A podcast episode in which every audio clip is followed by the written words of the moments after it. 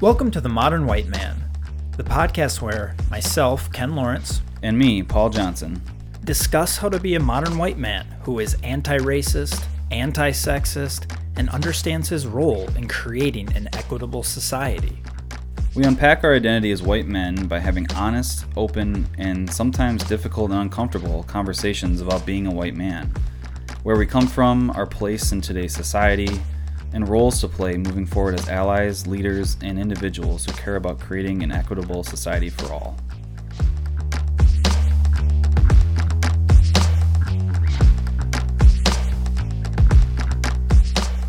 All right, Paul, here we are in our sixth installment of working through our identity process. And this episode is the second half of our gender component where we are exploring the man part in white man.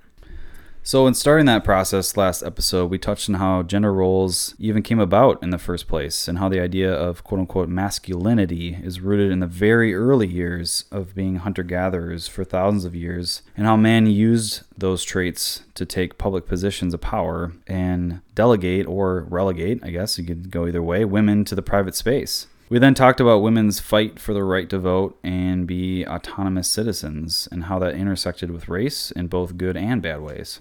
My biggest takeaway from last episode that I really cannot stop thinking about is the idea of womb envy and just how the more and more I think about womb envy, the more and more I can see that being a real thing.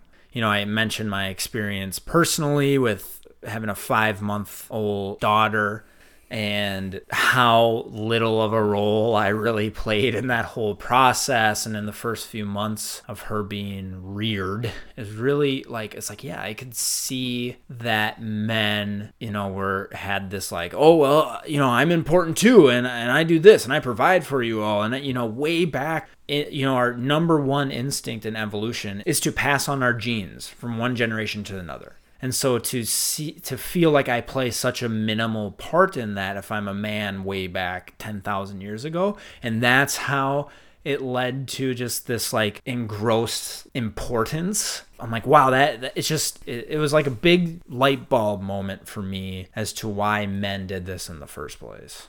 Yeah, that's the same for me too. That at first glance with womb envy, I'm like, I'm not envious at all. I mentioned too last episode that, you know, my partner is 10 months 10 months. Where am i at? No seven months pregnant. Seven months. seven months pregnant. And yeah i feel like uh, just on the sidelines and a, a passive observer. And i have zero control over anything of the process right? And so i can see how men to, to your point about like this being the pinnacle of evolution the reason why we're here is this, you know, this having this child, and for me to uh, be able to play no part in that, you know, is w- when I'm used to being in control, you know, I can see how that can causes a lot of insecurities, right? And you know, I also think a big takeaway was this is that men have not evolved from hunter-gatherer society. And the more I think about that, the more true that is. Yeah. I mean, just this aggression and violence and this need to, you know, this tribalism thing of like protect your tribe and create these enemies and like puff yourself up to be bigger and stronger. And we men sort of view those as evolved traits that now apply to situations like at work or, you know, In an office, in front of office, a computer screen. on you know on the road road rage right like like we really think that these are appropriate responses or traits and maybe it's just like we're stuck in like oh the good old days and like but we're like holding on to this i was like confederates hold on to like yeah. you know the this the identity of the south right like we're holding on to this identity as as of male and and how aggression and violence are are evolved traits when in reality today like they're not at all like clearly there are some situations in war and you know when you're defending yourself if there's a if there is a someone who's attacking you yeah absolutely strength and aggression and violence is needed but in 99% of the other situations in our lives as men like we don't need those traits Yeah, right. Exactly. um, but we we almost are, are feeling this this in this grieving process of like that those aren't valued anymore. Perfect intro to this episode because that's exactly what we are going to unpack our favorite word on this podcast what we're going to unpack in this episode. And i'm excited for this podcast Me too. to unpack this stuff. So let's shift more to what you're talking about of what it means to be a man, right? Well, at least what society has told us true masculinity entails. So to start this conversation out, it will be helpful for us to make a few definitions. So first we're going to define the difference between sex, gender, and gender identity. And this is an important lead up to this discussion. So, first, sex. So, sex is a label, male or female, that is assigned at birth, typically by a doctor. And this label is based on medical factors, including hormones, chromosomes, and genitals. You know, you will see this as referred to as assigned sex or biological sex. So, that's the medical part, right? That's sex. So next is gender, and gender is more complex. You know, there's nothing biological or medical about gender. Gender is a socially constructed set of expectations about behaviors, characteristics, and thoughts that go along with a person's assigned sex. And there are roles that go along with those expectations, which are gender roles. So, how we're expected to act, speak, dress, groom, and conduct ourselves based upon our assigned sex. So, for example, girls and women are generally expected to dress in typically feminine ways. So, think dresses, long hair, makeup, right? And to be polite, accommodating, and nurturing. Boys and men are generally expected to be strong, aggressive, and bold. Now, each culture has their own standards about the way that people should act and look, which is a great example of how gender is socially constructed. So, and finally, we have gender identity. So, gender identity is how you feel inside and how you express those feelings. So, clothing, appearance, and behaviors can all be ways to express your gender identity. I found it interesting that feelings about your gender identity begin as early as age two or three. So, most people feel that they're either male or female. Some people's assigned sex and gender identity are in line with each other. So, these people are called cisgender. So, I am a cisgender male, for example. You know, my assigned sex at birth, male, is aligned with my feelings and identity as a male, at least how gender is defined. And then on the other hand, some people feel like a masculine female or a feminine male or feel neither male nor female. So those people may choose labels such as gender queer, gender variant, or gender fluid. And these individuals often use the pronouns they, them. So and finally, other people feel that their assigned sex is of the other gender from their gender identity. So, for example, your assigned sex is female, but your gender identity is male. So these people are called transgender or trans, and there are many different identities within that. So, Paul, you and I have said throughout this podcast that this is for those who identify as white men. And we say, I identify as a white man or I identify as a cisgender male. So, that is what that means. It means that our assigned sex as male is in line with our gender identity. So, that was a lot of definitions. Does that sound good? Yeah, that sounds good. Um, right. I mean, I also just want to say for the record, I identify as a cisgender male. Um, but as we'll talk about in a little bit, like there are many things that I do and believe in that would be society would say is feminine. So, Yeah. You know, that's why we talk about gender being a spectrum, of being fluid, and who knows where I was at five years. Maybe I was feeling more masculine five years ago than I am now. But I, I think it's great to name that this isn't just a binary, clean cut thing. Like gender is very fluid, and uh, that that people identify in many different ways. you know, because we are, we, you and I both identify as white men, and this is what that a podcast is for, for those who identify as white men. Let's unpack the male gender and the idea of masculinity and how that definition can be damaging. In last episode, Paul, we talked about, we briefly introed toxic masculinity and how I always initially thought that toxic masculinity was meant men are terrible for everybody else, but really toxic masculinity, as we said, means it has negative impacts on everybody on the gender spectrum. So, toxic masculinity, to give it a quick definition, is a narrow and repressive description of manhood,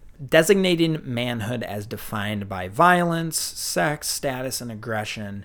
You know, it's a cultural ideal of what makes a real man. I feel like you and I have talked quite a bit about that to give that an intro of just as you said in the intro to this episode, you know, those prehistoric, in many ways, definitions of what made a man successful that translated to today's society. So you hear things like be a man or man up, right?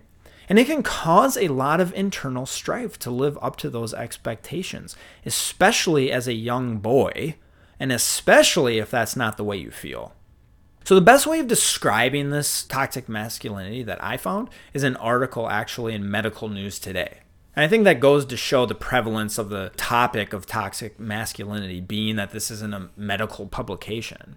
We talked about how masculinity developed thousands of years ago, how the most desirable traits for early Homo sapiens would have included aggression, ruthlessness, physical strength. Those behaviors continued for centuries well beyond hunter gatherers. And throughout history, you can see dominant male rulers have gained power by conquering others. However, because contemporary society has led to a shift in attitude towards these male behaviors, certain groups and subcultures still fall victim to these expected norms. So, this is when masculinity becomes toxic. It is this need for certain men to be a certain way as dictated by an ideology that has long become obsolete if a male believes that they are not meeting these exaggerated traits or not aligning with these narrow views, they may feel like they're falling short. You know, and then that's where this results in a need to lash out or exaggerate these traits mm-hmm. to reestablish their quote unquote manhood, right? Yep. And it is this lashing out that can lead to really dangerous behavior, both to the individual and those around them you know, aggression, sexual aggression or control, suppressing emotions, hyper competitiveness, a tendency towards or glorification of violence, entitlement, chauvinism, and sexism. You know, these can all be a result of just over, eh, eh, you know, feeling like I have to act yeah. certain ways and it becomes so unnatural and then it becomes dangerous. Yeah. And you know, I feel like an important point to point out here is that masculinity itself, it's not bad.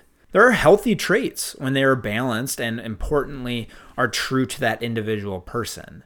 Yeah, again, the bottom line is is when it turns into better than or supremacy. Yeah, right. Right? Like you're absolutely right. Masculinity is in itself is not bad as long as it is not deemed as superior, as long as it's not imposed on other people who don't want to subscribe to masculinity. When it when it just is, then it's fine. It's the same thing with like there's nothing inherently bad about being white. Yeah, right. Right? But when you see white as superior, when you impose on other people like you need to act white, like that's when it becomes harmful. Yes, absolutely. When masculinity is best when it's up to each individual to define their identity mm-hmm. within masculinity. And if they stick to that definition, to your point, so long as it does not harm themselves or others, you know, like it's that whole nature versus nurture thing that we started to debate last episode that I think you could we could debate right now again. Like I think that there are certain traits, you know, in a, a podcast I was listening to, they're like, listen, I have a five year old son. I have a seven year old daughter. When my when my daughter was four, we had like gender neutral stuff, and my daughter wanted to sit and play peacefully with a Barbie doll, for example, or something. They probably didn't have Barbie dolls because they were trying to be gender neutral but the son was like taking the toys and bashing it against the wall hmm. right? And so they're like so they weren't convinced through seeing their kids that it's all nurture. Mm-hmm. so i think that it's a balance. Mm-hmm. i'm with you. You said last episode you weigh heavier on nurture than nature. I agree with that. I think that your environment the culture that informs people more than how they're naturally born. But there's something there like to mm-hmm. feel like a man that's okay but like define what that means for you mm-hmm. don't look to something that's unnatural don't try to live up to these expectations or, or you know or, or, being something that just isn't right mm-hmm. so if we do this you know a new definition of what it means to be male it might include just overall human individual experiences and feelings and that will result in more men being vulnerable, cooperative, kind, soft, you know, things that don't necessarily align with the traditional sense of what makes a real man. Yeah, and uh, you know, things like being soft or essentially what it means to be soft to me is like letting things get to you, which is really about being in tune with your emotions. And like and like being able to say that hurt and I feel that hurt right? What's harmful about avoiding that process is that when we repress emotions, when we push them aside, when we push them down, that literally has harmful effects on our body. Like mm-hmm. literally. Yeah. Like that is stress and also possibly trauma. You know, like men go through trauma, even as boys, maybe through abusive relationships or whatever. And to be a man, it means to not let that get to you or to avoid being soft. So you just push it aside, quote unquote, or get over it, quote unquote. That's one of my, my least favorite terms, mm. by the way, or phrases. Like, I, I hate that phrase, get over it, because it's not possible. It's not human to get over it. And if you, quote unquote, get over it, you're not, first of all you can't get over an emotion but when you when you push it aside and not address it it literally becomes toxic to your body so to- like the word toxic is very apt because when we have emotions and stress that are stuck in our body that means that we have stress the stress response being continually going in our body which means cortisol is being pumped in our body. And cortisol as we know has harmful effects on our body. It leads to heart disease it leads to heart attacks it leads to lowered immunity it leads to chronic pain all that right? So talk about like literal harm for toxic masculinity. Yeah.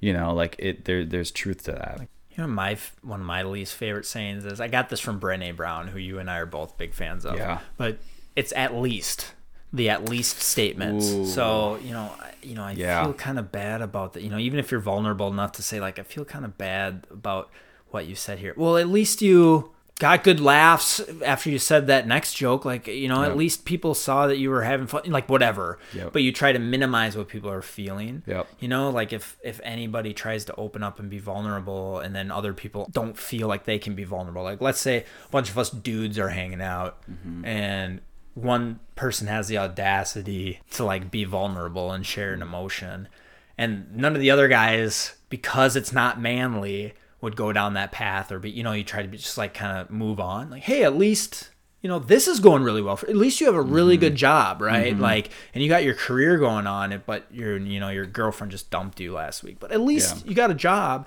and yeah that's i just wanted to share that's another one i just dislike a mm-hmm. lot Yeah, I think there's a lot of things we do. I mean, it's probably a human thing, but maybe men too to avoid going to a place of vulnerability and talking about emotion. I think that's one, you know, strategy, and and sometimes we say it ourselves. Yeah. Like we get Oh, done like yes. talking about like something horrible we went through, been like, oh well, at least I got a roof over my head, you know, because we want to avoid anyone being like, hey, dude, are you okay? Like, do you want to talk more about this? Yeah. Like, tell me more let, Like, let's talk let's go back to sports right you know and and so we we even do it ourselves like we've been conditioned to we clearly want to go there because we talk about it but then we quickly like cover it up with like with something to like change the subject or like get the get the mood away from vulnerability. Yeah. And You it know? comes from a good place you know you know if you're not making a conscious decision to in many cases i think minimize how somebody's feeling but really it's like oh i'm being helpful and then i'll lighten the mood you know and it. Yeah. it's like not even a conscious decision it's Yeah. just like i think i'm being helpful i'm going to point out the bright spots Yep. brene brown says silver lining it you know she Yes. uses it as a verb like let's silver line this position Yes. when really it's just like if you don't know what to say, just sit and listen. Right. You know, but uh, that's not a manly thing to do. Like you're gonna crack a joke or you're gonna try to like Yeah. bring it up or something. You know. yeah i also see i also notice people laugh sometimes when they talk about like really traumatic things you know? Like that's something i don't know if you listen to esther perel's podcast um, uh, where should we begin? For some reason i just really love it. It's it's like she records her counseling sessions with couples. It's marriage therapy. Oh yeah. and many many times people are talking about abuse that happens in their child and they laugh about it. Wow. and there are many times when Esther, Esther, you know, in a very gentle way, was like, "This is not funny."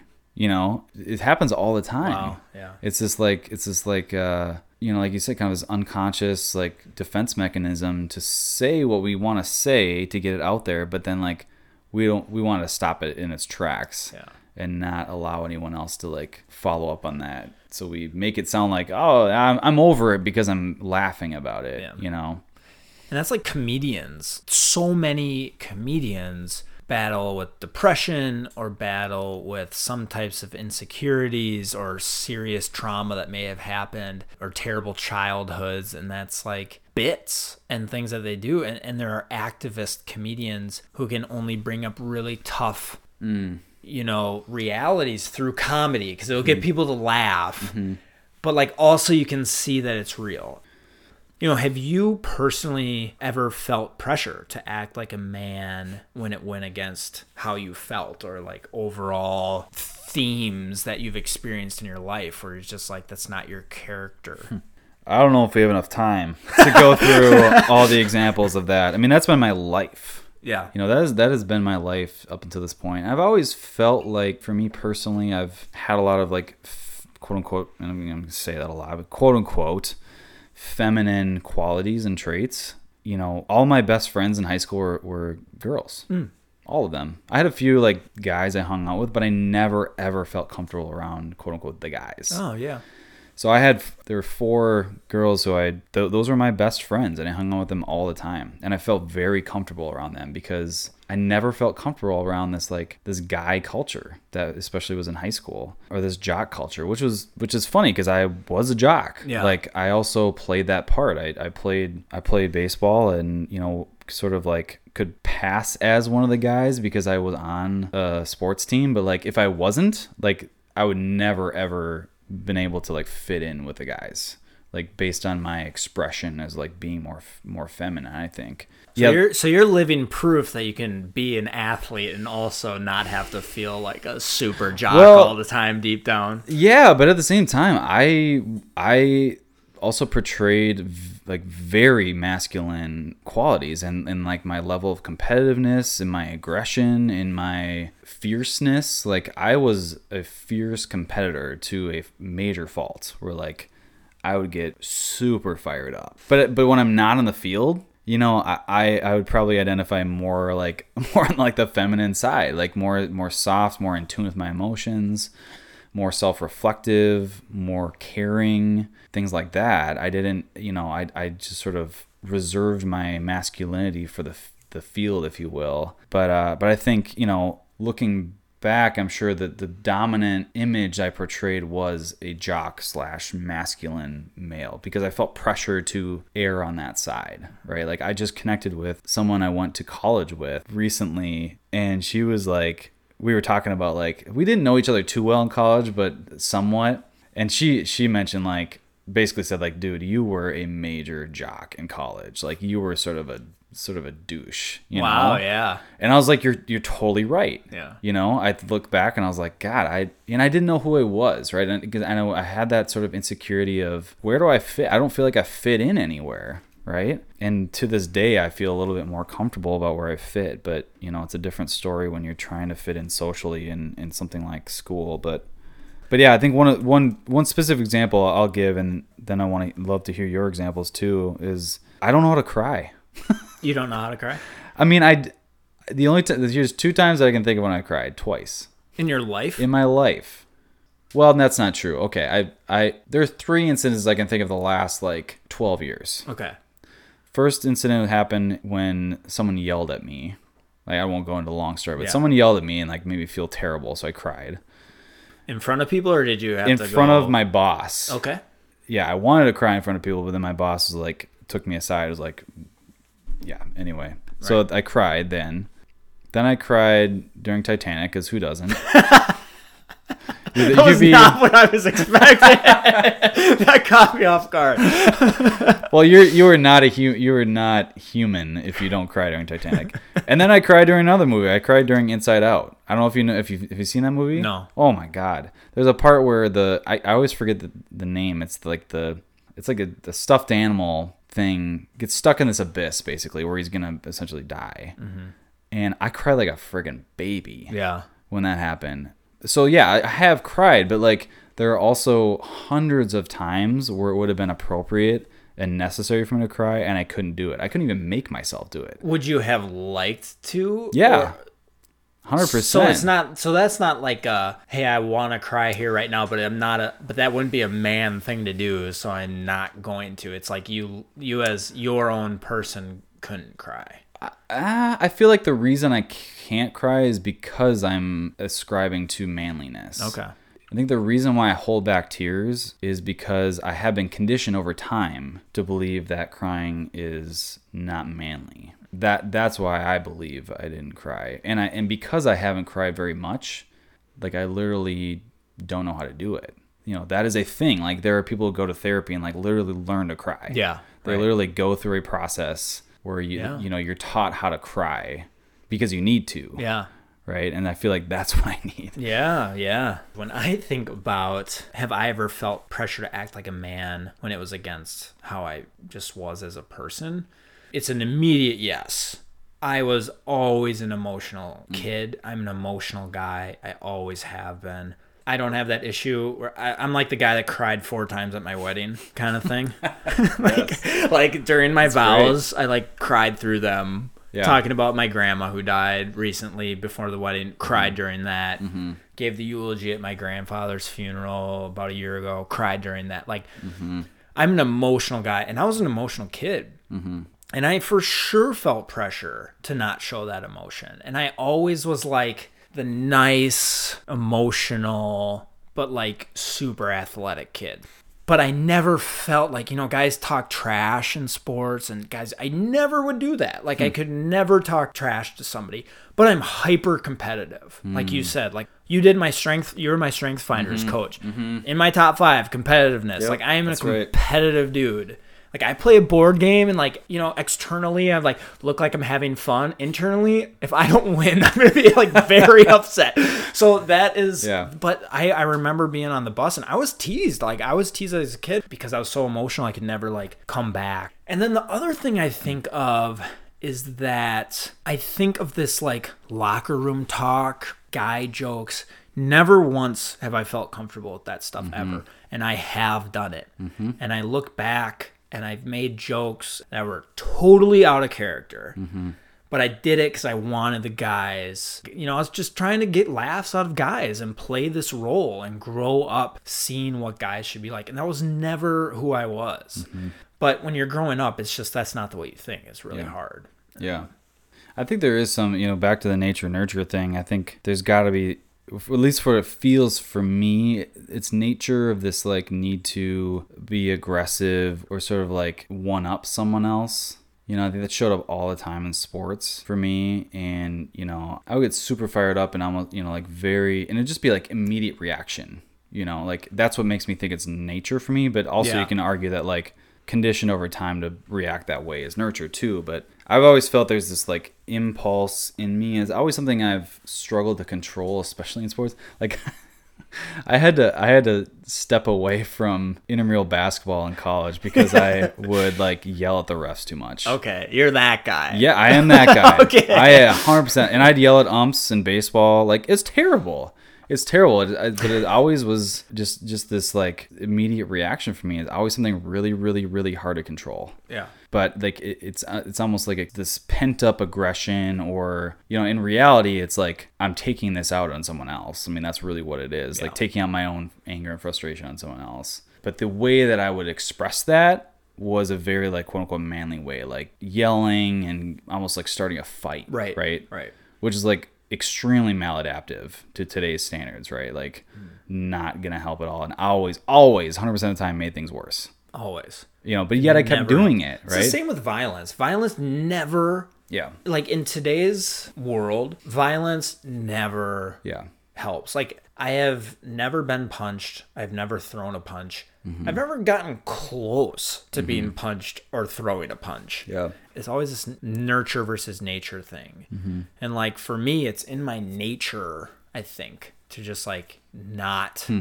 Be a violent hmm. person. But at the same time, like I'm very what one would consider like manly on other things. Like mm-hmm. chivalry, for example. Hmm. Like I like I think that that's who I am. Like I want to be very respectful, like play the traditional man role, be very respectful, hmm. be very chivalrous, right? Like that kind of thing is something that I've always like taken to heart and thought was important. So that's like mm-hmm. one component of masculinity that I've really taken in my own identity, I guess.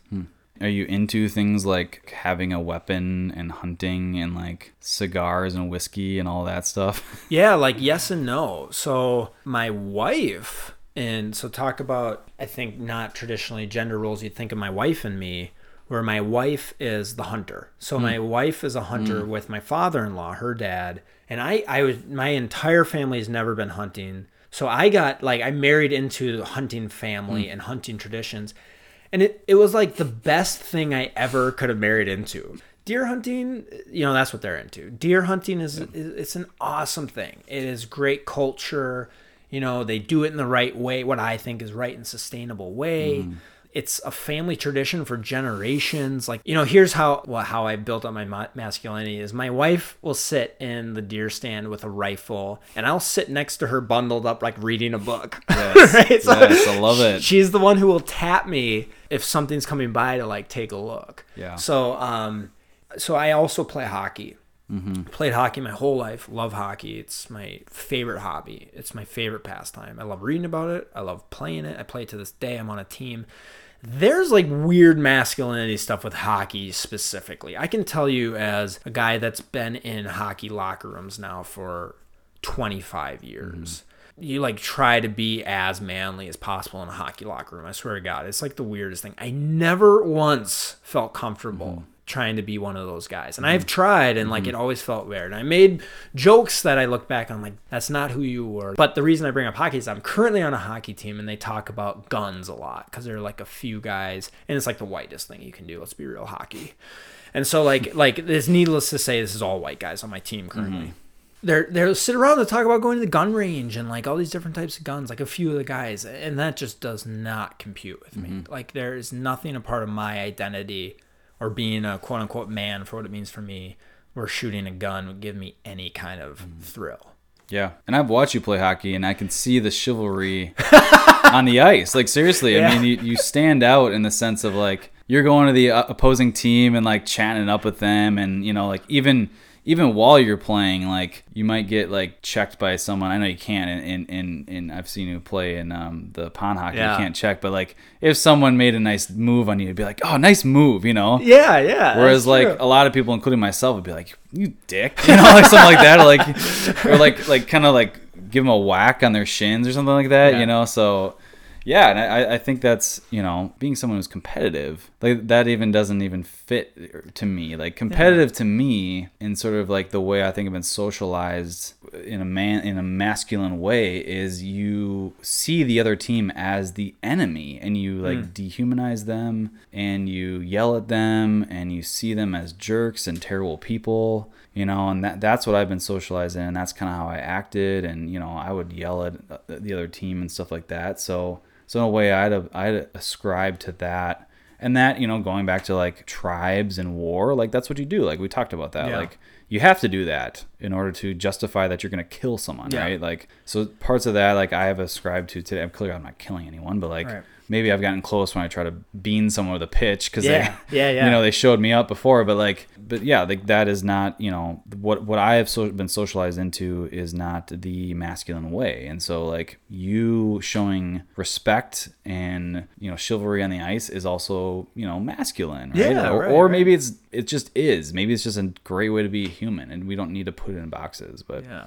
I'm interested with the violence aspect, I think, with hmm. men and like how that growing up it could be simple as simple as like feeling like you need to wrestle the kid next door or as you grow up in high school, maybe you punch a guy in the arm or something like and then you talk about like the thrill of gun ownership for some guys and stuff and like what's kind of your experiences with violence in general? Yeah, I've never had an affinity towards violence, which which well, I that that's untrue to say because I have been violent sort of emotionally or verbally. Mm-hmm. I think it's a physical violence that I've never really had an affinity towards. I had no desire to get into wrestling or get into fights or things like that. You know, for a long time, I was very much like a pacifist and, you know, anti war. And, and it's pretty much the same today, but I saw violence and even like watching things like what's all the like the the fighting you know there's there's wrestling wrestling but there's Oh, also the, the, like um, the- cage cage fighting Yeah, like the uh, UFC. UFC, yeah, like it's just there are men who get just a thrill out Yes. of that, and like you know, again, we're not talking about good or bad here. It just is like no desire. Like I see that, and I, I can see why people enjoy that, but I, I I look at it and be like, God, that is brutal. And I've never been into guns. Period. I've always had a very uncomfortable feeling around them. But I, you know, I know people who, who love guns and have lots of them and shoot all the time and hunt and great Yeah. you know um, but that's that's not me and I, I i definitely feel the pressure in the sense of like feeling less than a man if i don't own a gun right? There's definitely that but i over time i've got more comfortable with not owning a gun. And but yeah for many many years you know i'd have friends be like hey we're gonna go shooting. You want to go with? I'd be like no. Yeah. no thanks. Right. i mean and you know there'd be consequences for that. Maybe who knows what they're saying about me or whatever but at this point i'm you know growing more comfortable with my identity. That doesn't really bother me neither of us subscribe to the full, you know, masculine kind of stereotypes or mm-hmm. what it means to be a man. We both kind of have unique ways where that is true, but also where mm-hmm. that's not true. And I think that's what I hope our listeners can do too is maybe think like we just had or talk to another guy and be like, hey, have you ever felt pressure either mm-hmm. growing up or now?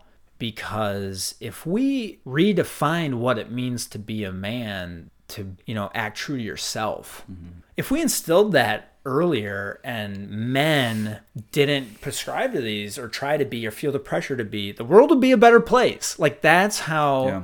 that is how monumental of a claim i think that is like Yeah. if if society could get to a place where every man and women and transgender and everyone on the gender spectrum could just Mm. see gender as to who they are and to act upon that and not lash out to try to because of insecurities the world would be a better place. Yeah. You know if i ever i have a daughter you have a daughter on the way. Mm-hmm. And if i ever have a son someday i'll be excited. For that reason i think because i want to like instill you be who you are however mm-hmm. that is you know? You Yeah. don't have to be a man in any specific way. Right. Right and like and i know we've i think we've said this but like we're not saying masculinity is a bad thing. Right. it's it's it's only when it becomes harmful that it becomes a bad thing and toxic Yeah. right? That's i think what we've talked about and defined as viewing that that very narrow definition of masculinity as being the way of being a man right? And if you don't express yourself that way then you're not a man. So that's harmful obviously for self-identity for self-esteem in many different ways. And then yeah i think the other harmful toxic thing is is that subscribing as a man to uh, repress or avoid feeling emotion Yeah, which is right. is to be in touch with our emotions to talk about our emotions to be vulnerable. And as i mentioned earlier that that literally does have like psychological and physiological effects in a negative way. Right but I think we, you know, we we it'd be remiss to to not talk about you know things like misogyny and just this idea of of looking at women as an inferior too. Like that's again where our toxic masculinity is harmful. Clearly, right is to look at quote unquote feminine traits and say they are less than, they are less valued, they are weaker, um, too emotional too emotional. I think that's one of like the worst things that Yeah. men say about women. Yep. It's like you're not emotional enough. Yeah. Fella. And, and I think you know with with a lot of the data recently on like things like emotional intelligence, um, and even like you know cultural intelligence, like there is now some at least research backing up that like these are not only important traits but essential traits for leaders and leadership Yeah. in no the business world. At least there's some some evidence based research to support this idea that some of these traits that we consider feminine are actually very critical for leading successful organizations. Yeah.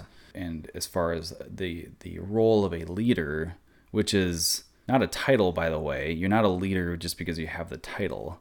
You're a leader based on your actions, right? And I think that's something that many leaders forget, Yeah, right? That right. you you don't earn this earn the title just because you have the title. You earn it based on your actions and and the the, the results of those actions. So Man, I feel like we are getting somewhere with our identity process as a white man, you know, and we have now gone through six episodes dissecting the history of race, the history of gender, uh, the history of our country, of our society, how we've gotten here, and now we've talking about you know traits of masculinity, and I I don't know, I feel like energized right now because we're soon gonna you know unpack even more like hey can we even feel good about being a white man? You Yeah. know, with all like the negative things that happen? The answer is yes. Right, but why and how? Right, you know it's on the surface of all we you know it almost seems like we're setting it up to be like and all white men are terrible Mm-hmm. including you and me. But that's not the case. We can feel good about being a white man. All of this truth setting that we've done is part of that and and and that's how you get to a, a positive identity Yep. is who we really are as white men but you have to understand everything and then you can be confident about who we are Yep. and I, I feel good right now i feel like we're we've set the stage in a way where we're talking more about the role we can play Yeah, I agree. I think the outcome not only for for the listeners but you and I, like Yeah. we're going through this real time, right? right Is to be able to proudly say like I'm a white man. Like now, of course, please don't shout that from the rooftops because at a time like this, you don't want to shout from the rooftops. I am proud to be a white man. Okay, let me yeah, just. yeah. And if you want to go to a rooftop and shout something someday, like we'll get there, but we need to discuss what to shout. I think Yeah. that's a good way to frame it up. It's like Yeah. it's like what can we as white men shout from the rooftop? And maybe it's not like white men are the greatest, right? Mm-hmm. Or something like that. That's not right. But we can we can shout something. What is well, it? Well, we can be proud of who we are. Yeah. Like we don't, don't have to say the labels, but yeah, I think you know from how much we have unpacked for say like the 500th time, but we've unpacked a lot, and like 99% of what we've unpacked is like really negative things about the labels we have, which is white and male. Like that is a lot to make people feel you and I and everyone, every other white man to feel ashamed of who we are and almost like hopeless, right? Which is not our intention at all. Like our intention is to, to what you value is unpacking history in order to understand where we've come from, who we are, why we are. I think importantly, why we can't shout, I am proud to be a white man from the rooftops, Yeah, right? Like right. there is a reason why we shouldn't do that. But there is all the reasons in the world to internally, you know, and in other spaces with other white men to be like, I am proud of who I am, and I don't need to let people who have come before me define who I am. And I have the agency to be a part of this, of, of redefining what a white man is. So maybe in 100 years we can how great it'd be in like 100 years Yeah. we can go to a rooftop and say I'm proud to be a white man, and like no one bats an eye and be like, yeah, right, Right. white men are great, awesome. Yeah. But clearly we have created a negative perception, and we've earned that right up until this point, and we need to be able to reckon with that. We need to be able to take responsibility for that, and then we need to have these conversations to be like, all right, well, how, how do we fix this? Well said. I think Yeah. you ended it perfectly. Cool. Now we're getting into your territory, futuristic, moving forward, looking ahead. Yes. I'm um, sure we'll go back in time too, from time to time. Yes, we will. and we should. And I will probably always find a way to Yes. talk about history somehow. As you should. Thank you for listening to The Modern White Man. Please follow us on Twitter at The Modern White Man for updates on new episodes, and please feel free to shoot us a note with questions or thoughts for future episodes. As always, if you are enjoying this podcast, please rate, subscribe, and share, both individually and on social media. That's how we get the most traction. After all, the more white men that have these conversations, the better.